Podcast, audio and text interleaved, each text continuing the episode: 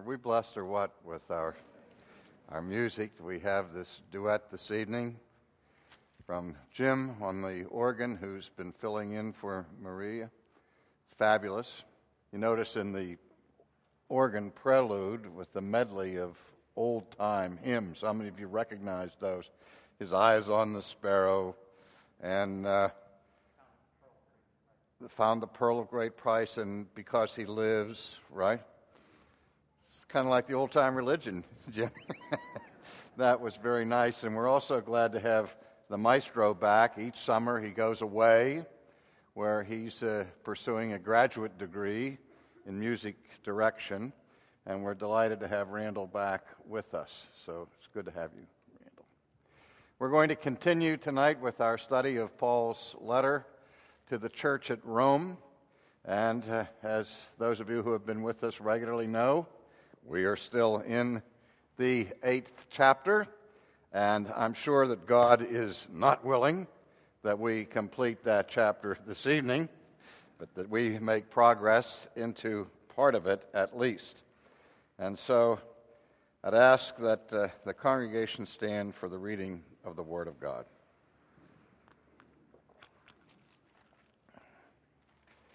I'm going to read this evening from Romans eight, beginning at verse twenty-eight, and reading through verse thirty. This is a lengthy passage, so I pray that you'll have the strength to remain standing throughout.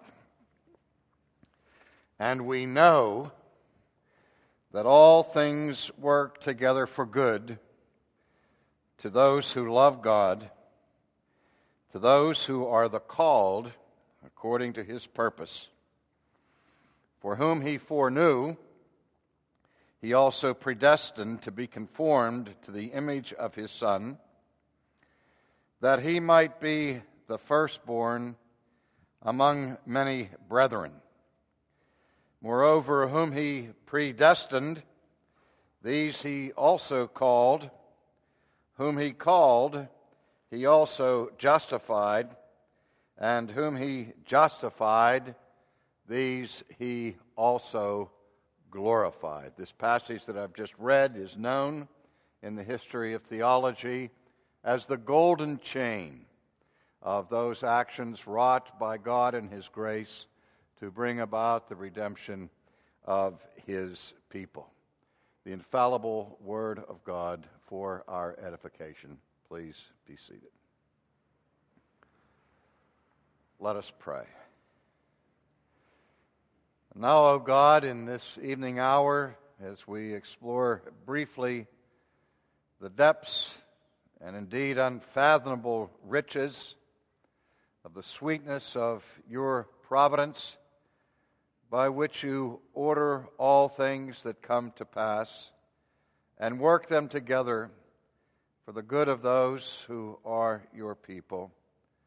We pray that our hearts may be lifted up and our souls thrilled to contemplate the mystery of your divine providence. For we ask it in Jesus' name. Amen. We know from the teaching of Scripture that our ultimate destiny of Scripture, or of as Christians, is to enter into heaven, a place that we are told in the book of Revelation where there will be no night, no death, no tears.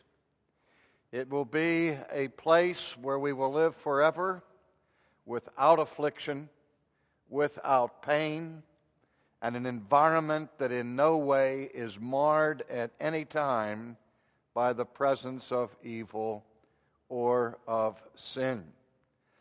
That is to say that heaven, dear friends, is a place where nothing ever goes wrong, where no evil ever takes place, where nothing bad will ever happen to us. And so we look with joyous anticipation, as the apostle did just before this text when he spoke about the fact that there is no comparison between the afflictions that we endure in this life and the glory that has been stored up for us in heaven, to which we look forward. But now I ask you the question tonight, what about now? What about here? We're not in heaven. We're still in this veil of tears. How would you feel if Jesus walked in that door and came to the front of the church and asked me to please leave the pulpit, which I would be happy to do if he were here to speak directly to us? And he said, I have good news for you, that for the rest of your lives in this world, I promise you that nothing bad will ever happen to you again. How would you feel if our Lord gave that announcement and that assurance to you about the rest of your life in this world? Wouldn't that be great if he would say to us, don't worry, nothing bad will ever happen to you? Well, in a very real sense, beloved, he's already said that. He says it sort of in a sideways kind of a way that we'll explore this evening. But that's basically the affirmation that we are getting here in Romans twenty-eight twenty-eight, when the Apostle Paul says with assurance, and we know. He's not speaking, I don't think, in the editorial we or the magisterial we, but he's speaking inclusively of all of those who are in the faith, that one thing that we know for sure, that we know that all things are working together for good for those who love the Lord and who are the called according to his purpose. Now, I mentioned last week when we first spoke of this passage that there's so much contained in it that all we'll be able to do this week is to scratch the surface of it. It's an astonishing affirmation that the apostle gives us when he says with certainty that all things that we experience are working together for good for those who love the Lord and who are the called according to his purpose. Now, I know that one of the most fundamental principles of biblical Christianity is this, that we are never, ever to call good evil or to call evil good, because that is essentially the lie of Satan that has been spread abroad through every generation. The great seduction of the enemy is to convince us that sin that brings pleasure is really not so bad. In fact, it is actually a good. And if we are to experience the best that life has to offer us, then we must indulge ourselves in things that God prohibits, because Satan lies. He calls evil good and good evil, and we are not supposed to do that. So I have to be very careful how I handle this text tonight, because I'm afraid I will come perilously close to indeed calling evil good and good evil. I had a mentor in my theological training whose views were cited to me last night at our banquet, who was fond of making a distinction among four types of actions. And those four types are these. There are what he called those actions that are good good. There are those kinds of actions that are bad good, and there are those kinds of actions that are bad bad, and then those kind of actions that are good bad. Now, that should be enough to confuse you for the rest of the week. Let me just go over it again quickly. There's good good, bad good, bad bad, and good bad. Now, what was he getting at with these fine distinctions? Well, let's look at them seriatim. First of all, the good good. The good good is that kind of virtue that is done by Christ, by God, by the saints in heaven, where there is no alloy of evil mixed in it. In this world, whatever good that we are able to do as we are being sanctified never reaches the level of good good, because there is a pound of flesh in all of the virtue that we accomplish in this life. As Saint Augustine well said, our best works, because of the way in which they remain tainted by our human pride and the way in which they fall short of the glory of God, are at best splendid vices. That's again takes us to the second category, bad good. Good that is intended to be acts of virtue and obedience to God, but nevertheless may be accompanied by shortcomings and failures. This could also describe what uh, Calvin defined as civic virtue, that righteousness that is achieved even by the unbeliever or the pagan who is unregenerated, that even the unbeliever can, through enlightened self-interest, at times stumble upon the good and do good, though not of a heavenly sort. The person who drives his car according to the speed limit and is obedient to the civil magistrate is doing a good thing.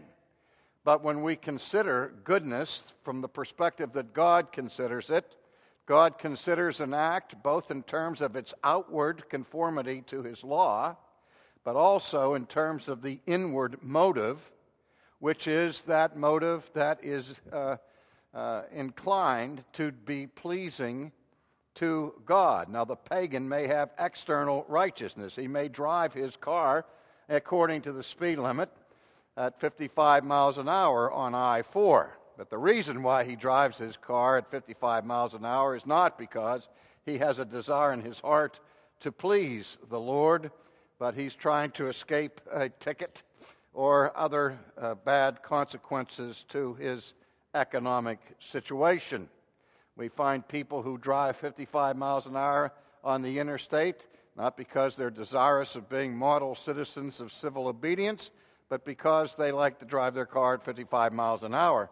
You find same people drive their car at fifty-five miles an hour in a thirty-five mile an hour speed zone, or even in a twenty-five mile an hour speed zone. It just happens from time to time that their outward behavior corresponds to the law, but not out of any virtuous intent. That's bad good. That's good that is not motivated from a pure heart. Then we look at bad, bad. Bad, bad is so bad that there is no admixture of virtue in it. It is pure transgressions, transgression outwardly, motivated by a hostile heart to God inwardly. This is the kind of action that is undertaken every moment by Satan and his fallen angels. Now, I think it's easy to understand these three categories that I've just given, but the one we're concerned about now is this one that we call good bad. Good bad is true badness. That's why we don't want to say that good bad is really goodness. But we see that there are certain actions that when they take place are evil. They are bad. Nevertheless, under the providence of God, under his sovereignty over human events, God has the power to bring good out of evil, which is a glorious thing that we can experience as Christians, knowing that all of the bad that we are called upon to suffer in this world, which things are truly bad, considered in and of themselves. Nevertheless, under the sovereign power of God. These bad things are being used by God for our ultimate good. So, viewed from a proximate perspective, they are indeed bad, and there is no redemptive virtue in it. But from the ultimate perspective, it is good that they are happening, because God is using them for His ultimate purpose. Now, that's a critical point for us to understand if we are to understand anything of the providence of God. The fact that this can happen is based on what we call in theology and under the heading of providence, the doctrine of concurrence or of confluence, wherein certain actions that are taking place where human beings are involved, we're exercising our wills, we're doing what we want to do. In many cases, that choices that we are making are diabolical, they're harmful, they are wicked, they bring destruction upon ourselves and upon others. Nevertheless, even in our sin, the providence of God is at work, and He has the power to trump our evil inclinations, our evil desires, and in spite of ourselves, bring good to pass. The best illustration of this that we have in the Bible is found at the end of the book of Genesis, when Joseph, who had suffered so greatly at the hands of his treacherous and jealous brothers, who had wasted away for years in a prison, separated from his family, from his countrymen, in a foreign land, sold into slavery, falsely accused, thrown into prison, and then finally, through the providence of God, is rescued from that fate and elevated to the right hand of Pharaoh, becoming the prime minister of Egypt. You know the story, how that famine comes into the land of Canaan. And Jacob sends emissaries from his sons down to Egypt to seek relief from the famine, from the storehouses of Egypt. And in that process, they meet Joseph. Now, they don't recognize Joseph, and they speak Hebrew among themselves. But Joseph recognizes them. And it's one of the most poignant uh, narratives that we find in the entire Old Testament. Well, finally, the moment of truth comes where Joseph is revealed to his brothers, and they're terrified of his wrath. And they beg for his forgiveness. And you remember what Joseph said? Don't worry, I'm not going to play God with you. And he said, you meant it for evil. God meant it for good. What an incredible, incomprehensible biblical revelation that is. In such a way that God so orders His providence as not to cancel out secondary causes, not to annihilate the actions of the human will which are undertaken freely. In that text, we see that Jacob, or Joseph is aware that his brothers not only sinned against him and committed something that was really evil, but they sinned with intent, with malice aforethought. They had conspired together and schemed up this plot to get rid of their brother, of whom they were so jealous. And so we have in this text the appearance of what we call intentionality. That as rational beings, the brothers of Joseph fully intended to bring harm against him. And so their sin was intentional. Joseph said, while you had your intentions in this action, and you worked to exercise your will, to bring evil to me, in that very action, God was involved. God was acting. And his intention was purely righteous. No mixture of evil in it. His sovereign providence in it was altogether good. We could see the same thing operating in the story of Job, where Job is at the mercy of Satan and of the Sabaeans and the Chaldeans, who exercise their intentional actions of harm against Job, all the while in their sin.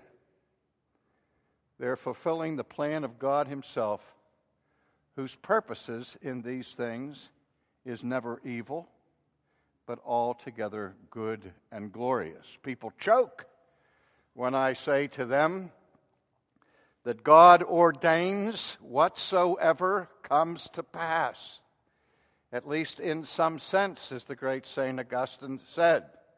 In our confessional standards, the Westminster Confession says that God ordains whatsoever comes to pass, but is quick to amend that by saying that not in such a way as to eliminate secondary causes or to make of no significance the will of the creature, and does no violence to the will of the creature.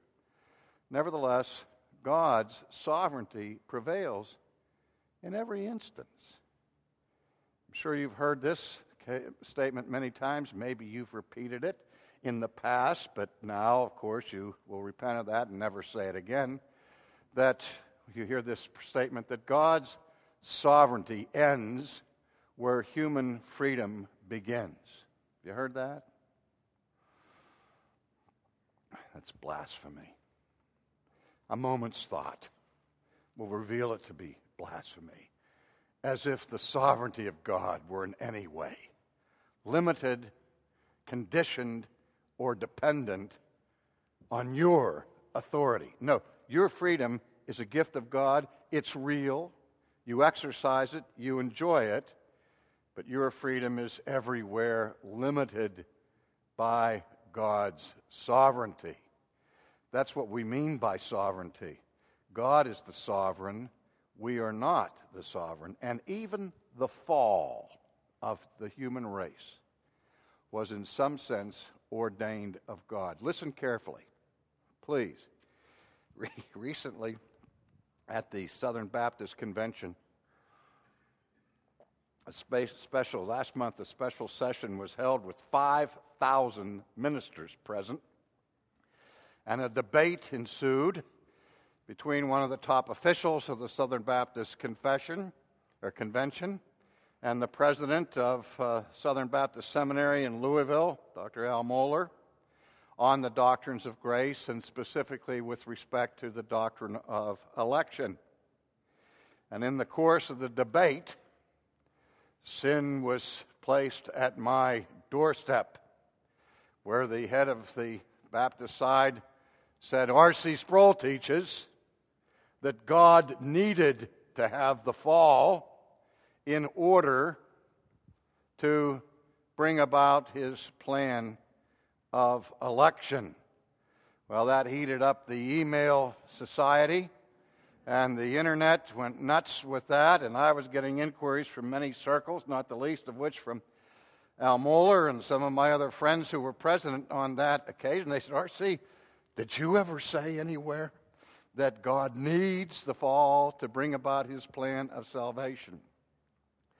I said, you know, I don't remember everything I've ever said or ever wrote. But I'll have to tell you, I would cut my tongue out before I would make a statement like that.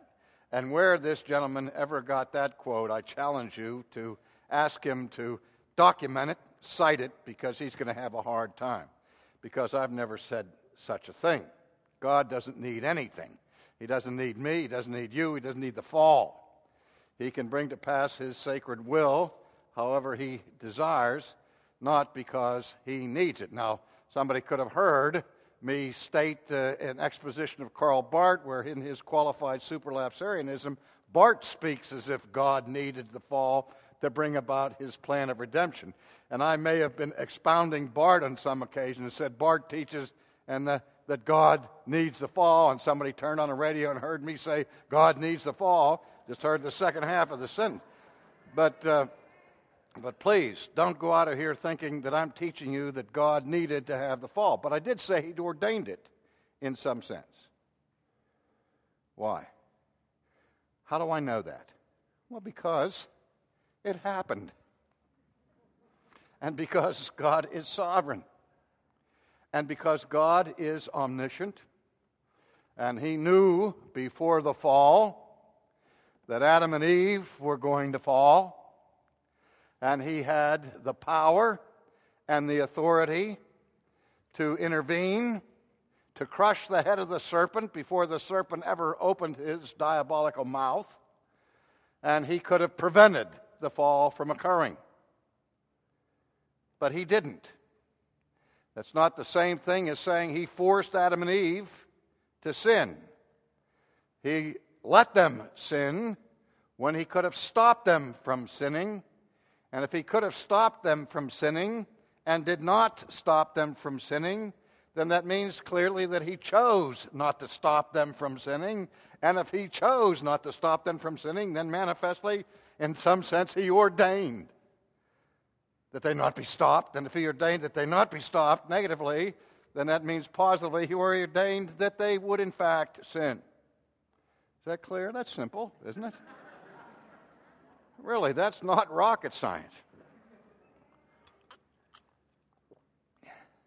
But if the Lord God omnipotent even permits the fall for his own purposes, he must have a good reason for it. And even though evil is in the world and evil is evil, it's good that it is here, or it couldn't possibly be here. Because whatever God ordains that should come to pass, according to his inscrutable purpose and eternal purpose, must be ultimately for good. Now, I said I'd come perilously close to saying evil is good, and I'm I'm close, but no cigar. Evil is still evil. I'm saying that evil is evil, but that is here, is within the broader eternal purpose of God for some good purpose, which we know ultimately is his glory. What if the Creator would permit the creature to be engaged in evil only to manifest in the final judgment God's perfect justice in punishing wickedness? I don't know that is the reason, but I know that whatever God does, he does well. And here is the affirmation in Romans eight twenty-eight, that everything, all things, not all things are good. It's not Not an illusionist saying there is no such thing as evil. That's not what Paul is saying. But all things are working together for good. That is, the ultimate purpose is a good purpose. And in the meantime, even though evil befalls us and afflicts us, that evil that is afflicting us now is working for our good. The Greek word that Paul uses here is the word synergē, from which we get the word synergy.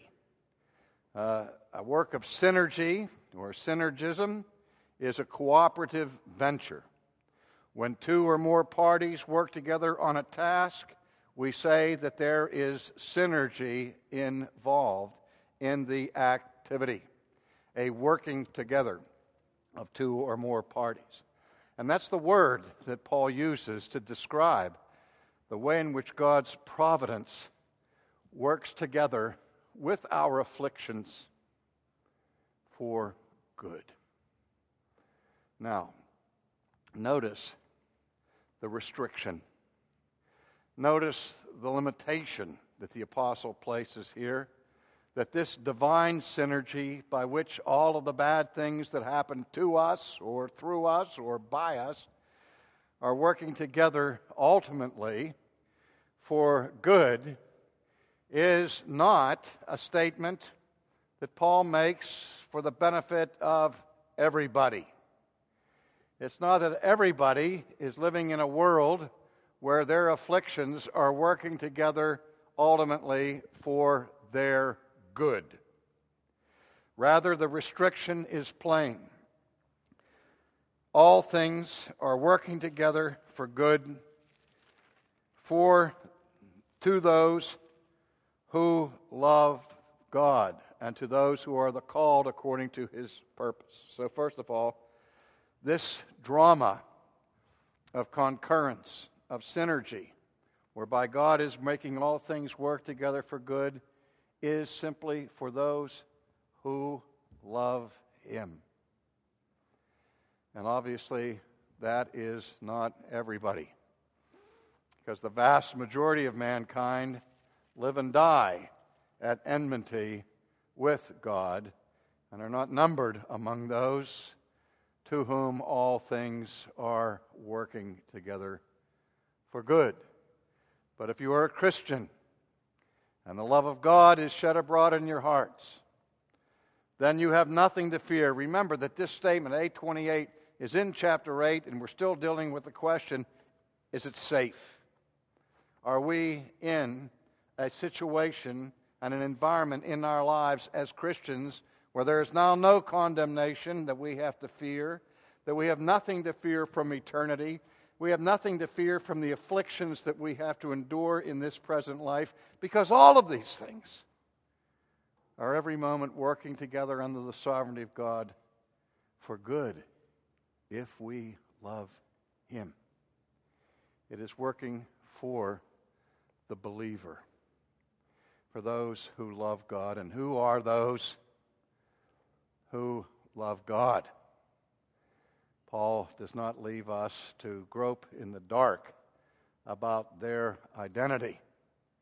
For those who are the called according to his purpose. You know, we hear debates all the time about election, predestination, that sort of thing. It's endless. The discussions will go on until the second coming. I'm sure that every generation of Christians has to fight this battle, as if the doctrine of election were some esoteric doctrine that only elite intellectuals and the- professional theologians can grasp, as if it weren't on every page in the Bible. But it is. But if it weren't, and that the only verse in Scripture we had was the one I just read, that would be enough to establish the doctrine of election forever, because the assurance is given to those who love God, and those who love God are identified as the ones who are the called according to his purpose.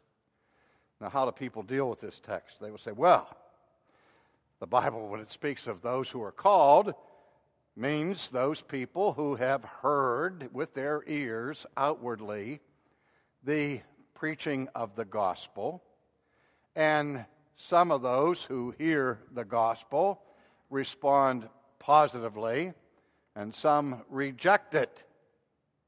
And those, obviously, who say yes to the call of the gospel are those who are the ones who love God, and those who reject the calling of the gospel are those who do not love God in the final analysis. It's a nice theory.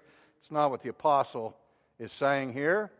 It's not at all what he's teaching here, because he's defining those who love God as the ones who are the called according to God's purpose. Now, here's something that may be surprising to you.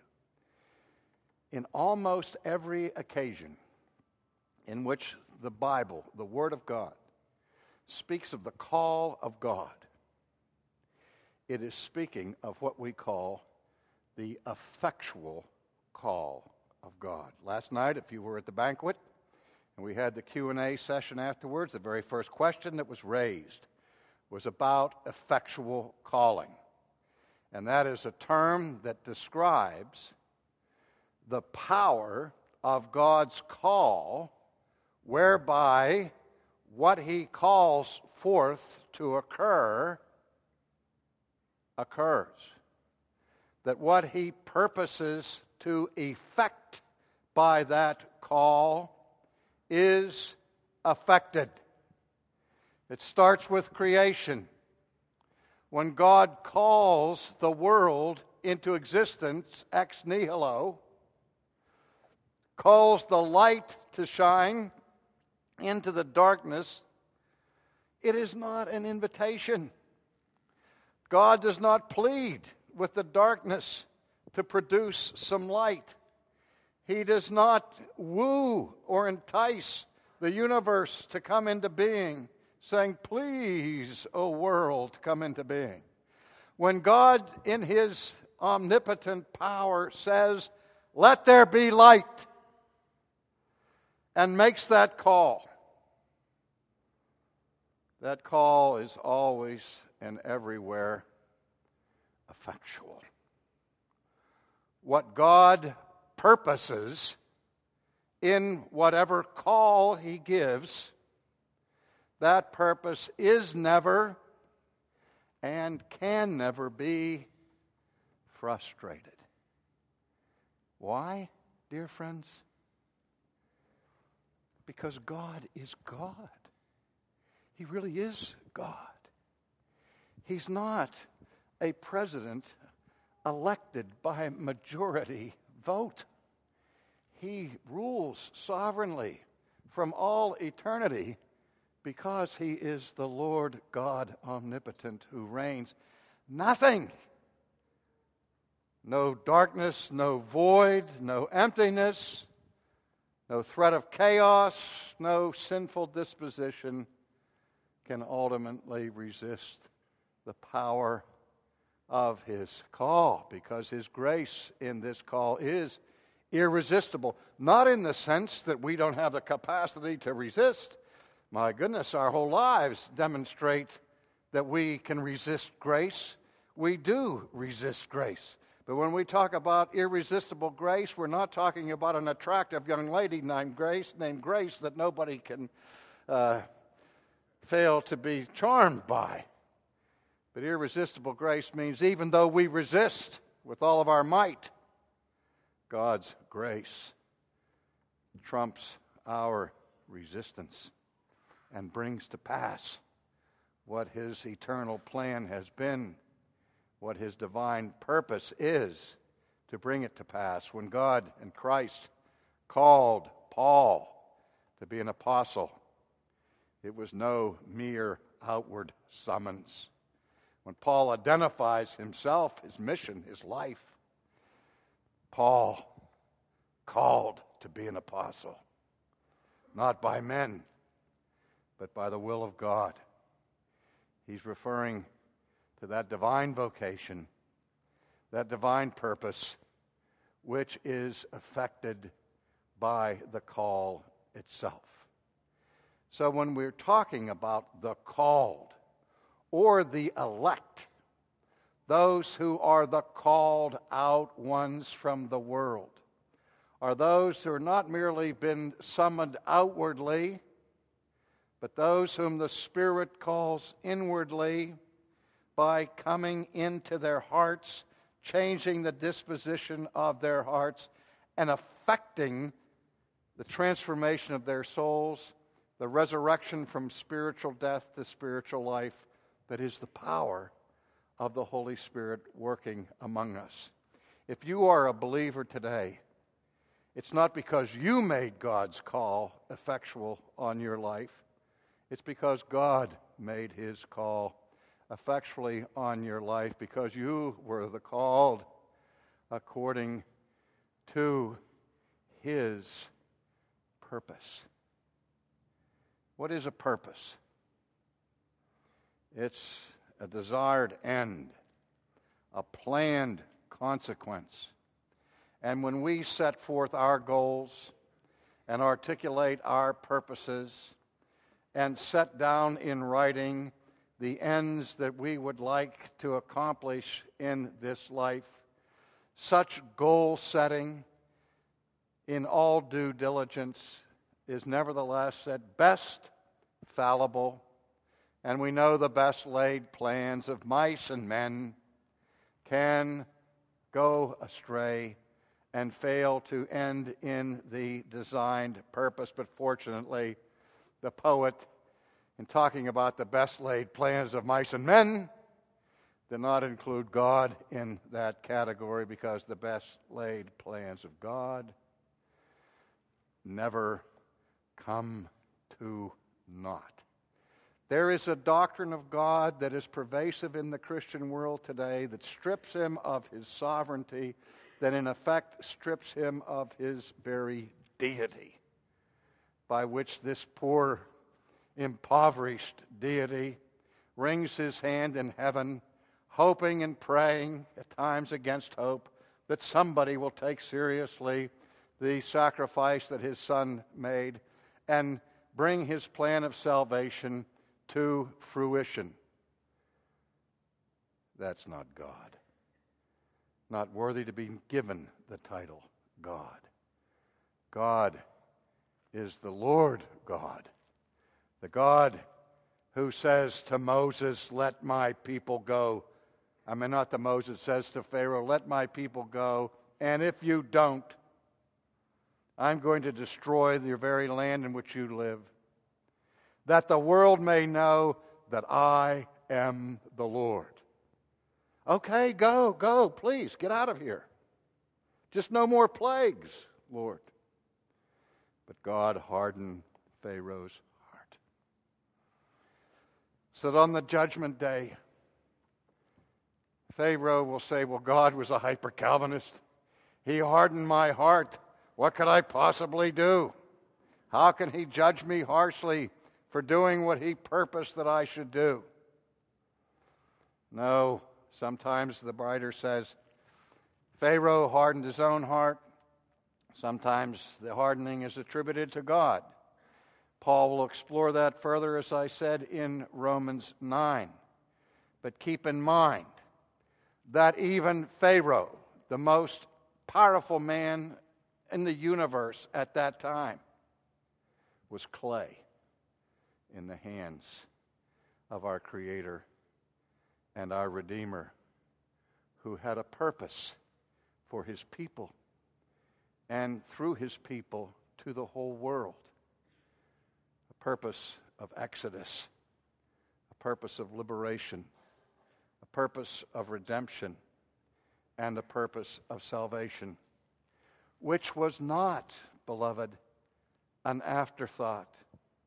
It's not as if God never considered the Exodus until he heard the cries of the people of Israel groaning about the burdens imposed upon them by Pharaoh, who wouldn't give them straw for their bricks.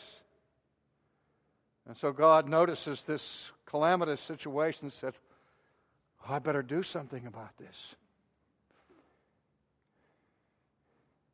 No, no. As early as Joseph, whom the future Pharaoh didn't know, God spoke to the children of Israel through their brother Joseph, saying, "You meant it for evil. God meant it for good, that many will come out through his salvation." That God planned the bondage of Israel. He planned the exodus from Israel, just as much as he planned the betrayal of Joseph and his imprisonment and his demonstration that all of the afflictions and suffering that Joseph endured was working together not only for Joseph's good, but for Israel's good, for the good of all of the saints of all of the ages. That's why it's not by accident that immediately following this dramatic affirmation that all things work together for good to those who love the Lord, Paul launches into the golden chain whereby he says, "For whom he foreknew, he also predestined to be conformed to the image of his Son, that he might be the firstborn among many brethren.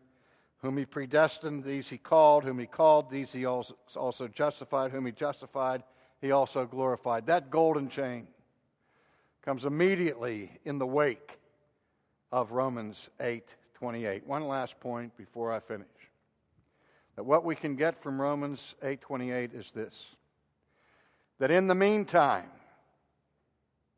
in between time, each one of us is visited in our lives at some point with what may be called or defined as tragedy. We are actors in the theater of the tragic. Tragedies are on our minds every day. They're in our bulletin every week as we pray for those in our congregation who are experiencing the tragic in their lives. But what Romans eight twenty-eight teaches, dear friends, is that ultimately, ultimately, not proximately, but ultimately, there are no tragedies for the Christian. Tragic now is blessing later. That every tragedy we experience in this world, God is working with it, molding it, shaping it for our eternal blessedness. So the tragic is ephemeral. The tragic is temporary. The tragic is simply in this world, but never, ever permanent. The other side of the coin is this. For the unbeliever who persists in his unbelief, every blessing that he receives from the hand of God in this life and in this world, dear friends, is ultimately working together for his damnation. So that every blessing that the impenitent person receives from the hands of God ungratefully adds more sin to that depository of sin that Paul mentioned earlier, where we heap up treasures of wrath against the day of wrath. Every blessing that goes unthanked, unacknowledged, unappreciated by the pagan will end up as a tragedy for that person. We live in a topsy-turvy world where the tragedy for the Christian is a blessing for eternity. The blessing for the pagan is a tragedy for eternity. Again, all things God works together for good for those who love Him, for those who are the called. Not just outwardly called, but those who are the called according to His divine, His supernatural, and His omnipotent purpose. Let's pray.